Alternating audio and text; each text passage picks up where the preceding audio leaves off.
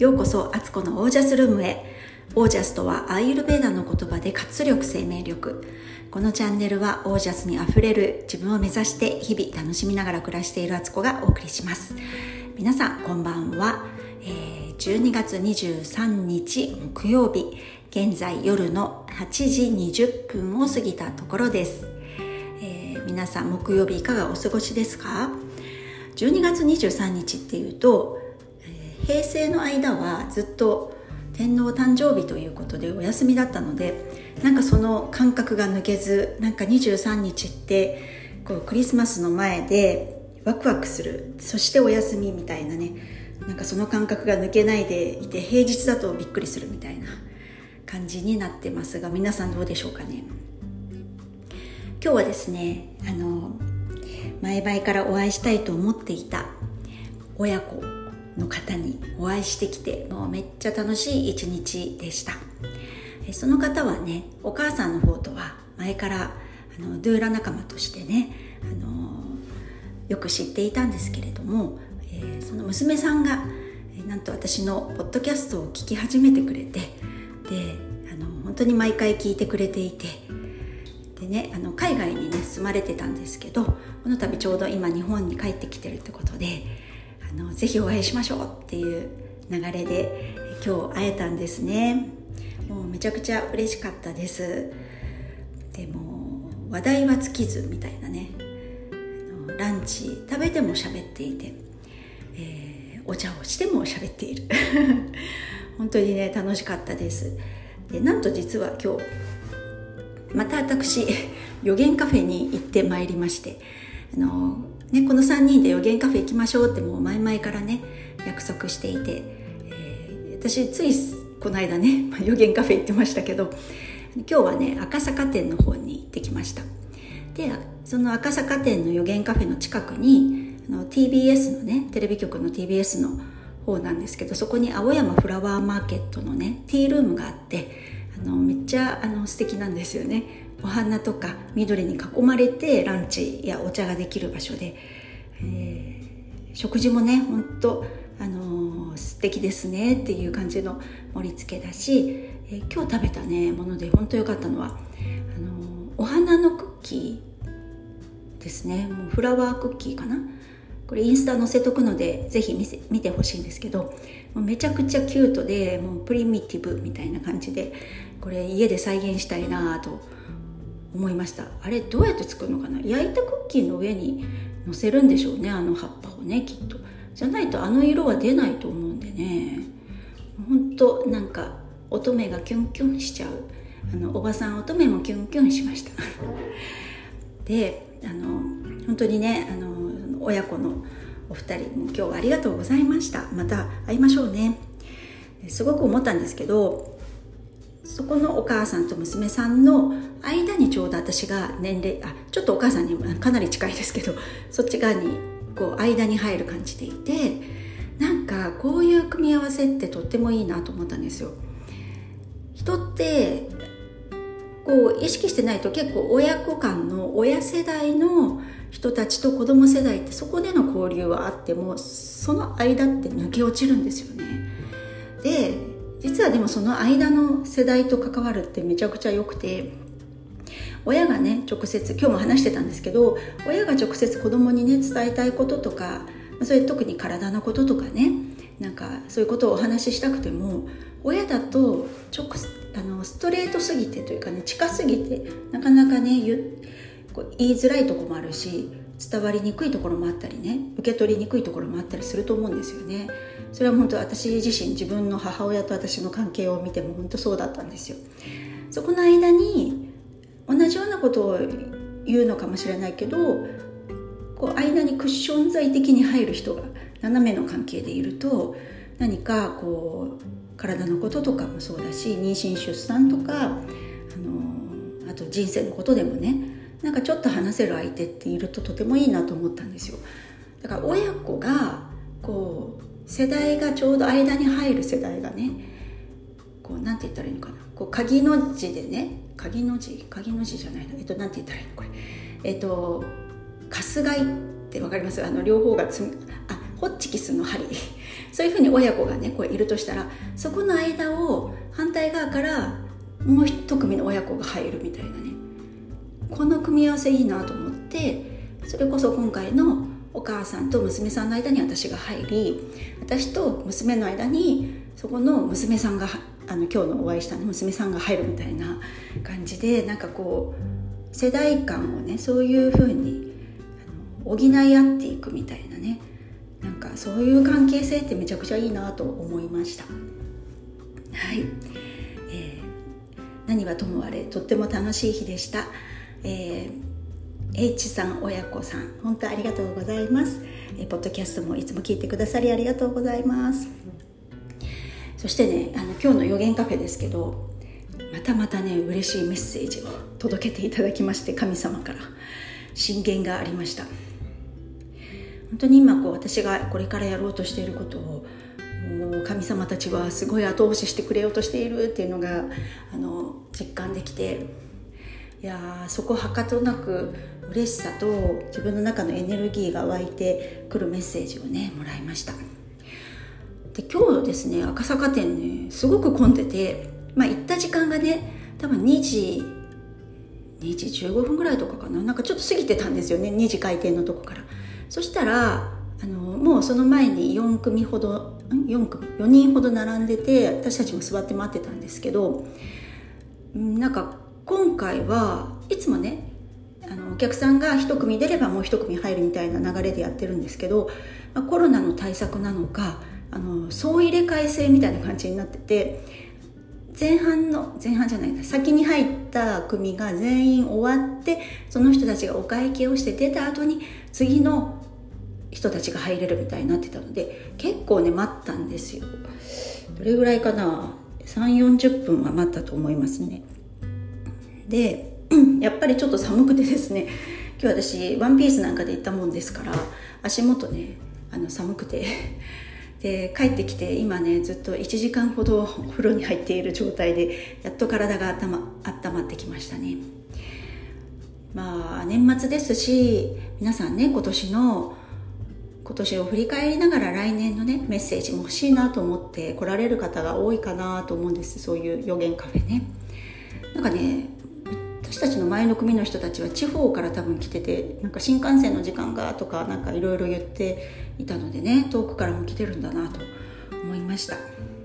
こんなね本当私電車でパパッと行ける距離にね予言カフェがあって本当にあの私は恵まれているなと感謝しますという気持ちでねいました。最近ねちょっとあれ？藤代さんなんかやたらなんかそういうねスピリチュアル系の人に相談したりとかね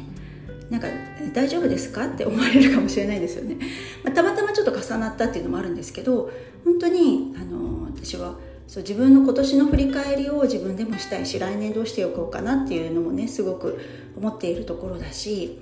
あの決してねこう依存している感覚ではなくてあのサポート的な感じで聞いてるんですよね。その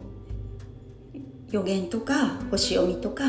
スピリチュアルメッセージを本当にあの素直に受け取り自分に必要なことをちゃんと取り入れてあの活用していくというかねそういうつもりでいるので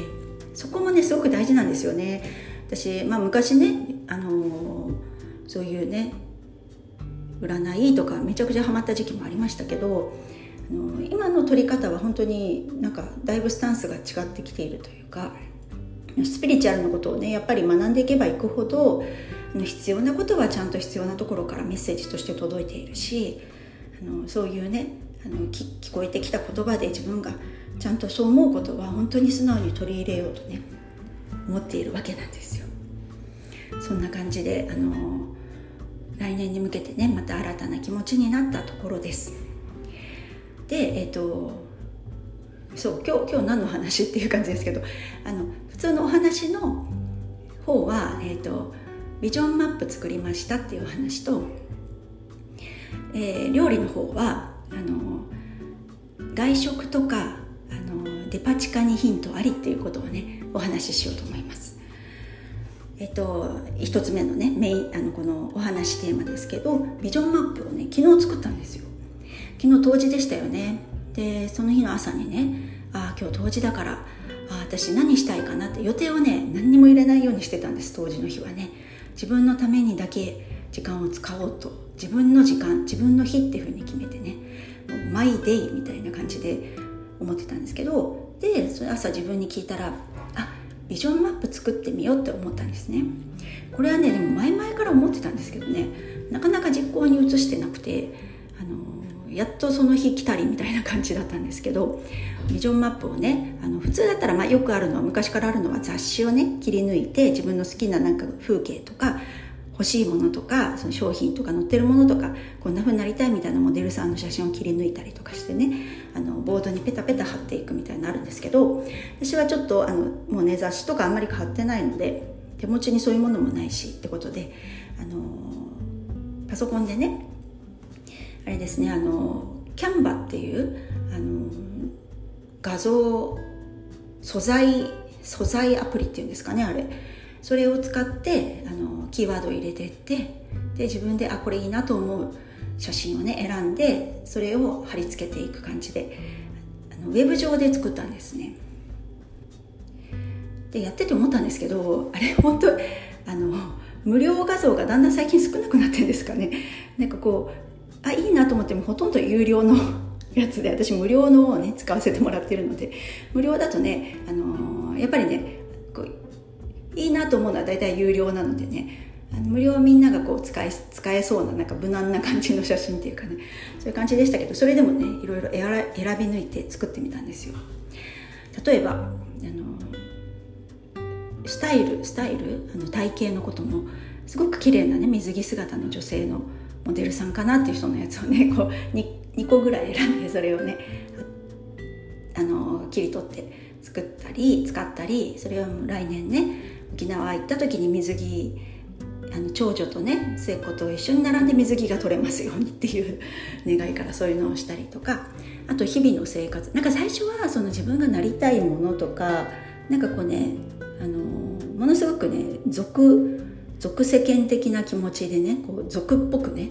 なんかこうあれが欲しいこれになりたいみたいな思ってたんですけどなんかやってたらだんだんいやいやいや私がなりたいものこうして過ごしていたいとかこういう日常いいなって思うものをなんか選び始めてヨガしてる人のシーンとか毎日ねそうやって落ち着いた気持ちでヨガがヨガや瞑想をやってるような生活がいいしえっとあとハーブのある暮らし。やっぱねハーブねとてもいいですね。この間もねあのハーブオイル作ったんですけど今後ねハーブをもっと生活にね取り入れようと思ったのでハーブが載ってる画像を選んでみたりとか、えーと、あと何したんだっけな、えーと、ああとカフェとかねオープンオープンスペース的なカフェが好きなのでそういうカフェのねお店のお店っぽいやつを選んだりコーヒーの写真選んだり毎日ねなんかそんな空間でねこう気持ちよく過ごしたいなと思ったりしてそういうのだったりあとあと家族ですね。私そうこの世にねあのこの家族と会うために生まれてきたっていうのをなんか感じるようになったんですよね。普通子供がねお母さんを選んでくるとかお父さんを選ぶとか言いますけどあもしかして私逆だったのかもって。それはちょっとねこの間のスピリチュアルの方にも言われはるかさんにね言われたんですけど向こうの世界でね子供たちと約束して、えー、必ずこっちで会おうねと私が約束してきたっていうことを、まあ、もちろん子供も約束子供側からしたらそうやって約束してきてるんですけどあそっかとなんか今まで私は子供のために私はいるみたいなことを思ってたんですけど私が子供といたいから子供たちが来てくれたっていうねちょっと目線に変わってですねこれ本当にあのすごく腑に落ちてああそうだと思って家族のね家族がこう夕日に照らされて影だけのシルエットだけのねあのなんか写真みたいなのも選んだりとかあと私すごく仲間とかつながりがねあのもっともっと深くそういうね深いつながりのある人と出会っていきたいなと。今出会ってる人たちと本当に深く今後もつながりたいしさらにそういうまたその輪が広がっていくっていうイメージがあるのでなのでなんかそういうみんなでね「万歳」みたいなしてるね あの画像を選んだりとかあとそう豊かさ的豊かさみたいなこともねなんか別にねお金が欲しいとかそういう感じじゃなくて豊かっていうエネルギーの流れ。これも欲しい。あのこれも欲しいっていう すごい俗世間じゃんみたいな俗世間的ですねって感じですけど。いやなんか本当に純粋なそういうエネルギー。なんか自分が放ったものに値するエネルギーを本当にあの世の中にねこう向けて放っていきたいなと思ってるのでなんかそういうキラキラみたいな映像をとあの選んだりとか。あとペットともねペットたちワンちゃん猫ちゃんのね可愛い写真をねちょっと選んでみたんですけどそれが猫が2匹とだからそこかなってんですよ。犬も2匹写っててあのすごい可愛いんですよね。おなんか私そう犬も飼うのかななんてちょっと思ったりもしたんですけどそんな写真とかいくつかね選んでもうやっててめちゃくちゃ楽しくなりましたしあのとても良かったですやって。でそれをですねプリントアウト3枚しました。で、えー、1枚はトイレに貼って毎回トイレに入るたんびにそれを見るみたいな。もう1枚はあのパウチをしてあのお風呂にね毎日持ってきてお風呂入った時にそれをもう一回見るみたいな。でもう1枚はベッドサイドに置いてあの寝る時と起きた時にまずそれを目にするっていうふうにねもうあの潜在意識にねなんかそれをねあの潜在意識の目で見ようと思ってよくね潜在意識にオーダーするって言いますけど本当そんな感じでねちょっとあのやってみようかなと思っています。皆さんもねなんかちょうど年末だしね年明けでも全然いいんですけどあのそういう区切りの時ってやりやすいのでビジョンマップって作るといいんじゃないかなと思います。今回私それを1枚の表みたいにあのボードみたいに作りましたけどこれ多分あのピンタレストっていうあの携帯でもアプリあると思うんですけどそれでね自分が気になる画像をね持ってきてあの自分のビジョンマップっていうフォルダを作ってそこに入れるっていうのでもねあのそういう形でも作れるななんて思ったりなんかねやっぱ言語化する見える化する映像化するってすごい大事なこと。でそれを相当かける。自分が本当に欲しいものだけを集めたものっていうふうにするとなんかねあの自分の地図ができる気がするんですよね。理想のこっちの道に行くんだっていう。それいいなーなんて思いました。どうですかね？皆さんやってる方いるかな？いたらね教えてほしいです。やってみてどうだった？とかこんなやり方でやってます？とか是非ね教えてほしいなと思います。よければあの公式 LINE の方連絡くださいね。そして料理教室の方です。続々とお申し込みがありまして本当嬉しいです。皆さんありがとうございます。でえっと今日はですねお料理のヒントは外食やデパ地下にあるよってことをお話ししますね。今日行ったあの青山フラワーマーケットのティールームもオムライスを頼んだんですけどやっぱねあのプレゼンテーション上手ですねああいうちょっとおしゃれなお店っていうのはね。オムライスが真ん中にあってその周りを囲むようにリーフレタスリーフたちがね散りばめられててで上にはオムライスの上にはアルファアルファじゃないけどブロッコリースプラウトみたいなねああいうちょっとあのー、スプラウト系のお野菜が乗ってまたさらにね、えっと、ハーブも多分あれはえっとあれなんだっけ？名前忘れちゃった。えっとうんハーブ とか言って。なんだっけ？フェンネルじゃなくて。えー、っと、うん、ディルっぽいやつなんですけどディルじゃないんですけどね。えー、っと、うん、それが乗っかってました。さらにはオムライスの卵の下にアボカドのクリームが乗っててこれがねめちゃくちゃいいアクセントになってたんですよ。アボカドって私もよく使いますけど結構ねそのままあの私簡単料理なのでいつも？ただ切ったりとかね輪切りにしたところのねくぼみにあの醤油麹のっけるとかね その程度しかしないんですけどあの丁寧にねそれをクリーム状にあの潰してちょっと多分なんかクリームの味何か生クリームとか入れてんのかな？入っててそれがご飯の上に乗っかってその上に卵があるみたいな。あれはいいですねっていう感じでこれ真似したいレシピだなと思ってインプットしてきました。でこういう感じにあの外食するとね結構ヒントがあるんですよ。で食べてみてあ美味しいと思ったらあこれ何からできてんだろうって想像すること。あなんか塩っ気感じる。あこれ多分塩コショウしててでもなんかまだ奥に味があるなって。うんなんだろうみたいな。うんと多分生姜みたいな。そんな風にしてねあの想像を巡らせたり。でその料理をね真似して味を再現するとかね。そういうこともできるんですよ。だから料理本だけがレシピが学べる場所ではないということですよね。でデパ地下も本当にそうであのデパ地下でこうお惣菜コーナー行くとねもう素敵なとこ多いじゃないですか最近。もう見てるだけでワクワクしちゃって全部食べたいみたいな そんな気持ちになるんですけどそういうとこもねあのめちゃくちゃいいヒントがあるんですよ。でサラダなんかはねいろんなバリエーションでいろんなカテゴリーのサラダがあるからそれを見てねあ何と何と何が入ってるとかもう大体でいいんですよ。ぼやっと覚えるみたいな。あの完璧にねこれとこれとこれでこれだみたいな風になんなくてよくて。あなんとなくこれにはレタスとレタスと、うん、きゅうりとシーフードと,、えーと、アクセントになんかこう揚げたようななんか入ってんなとか。なんかそういうのをねあのぼやっと覚えとくっていうのが結構ポイントであの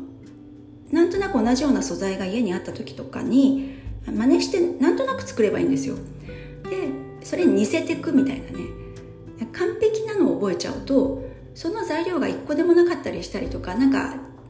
それが揃わないとえなんか違うみたいな感じで作るのなんか嫌になっちゃったり自分は完璧にできないんだみたいなねなんかそういう気持ちになっちゃったりするのであのぼやっと覚えとくっていうのは結構重要で 料理番組とか私見てても大体ぼやっと覚えてるんですよね。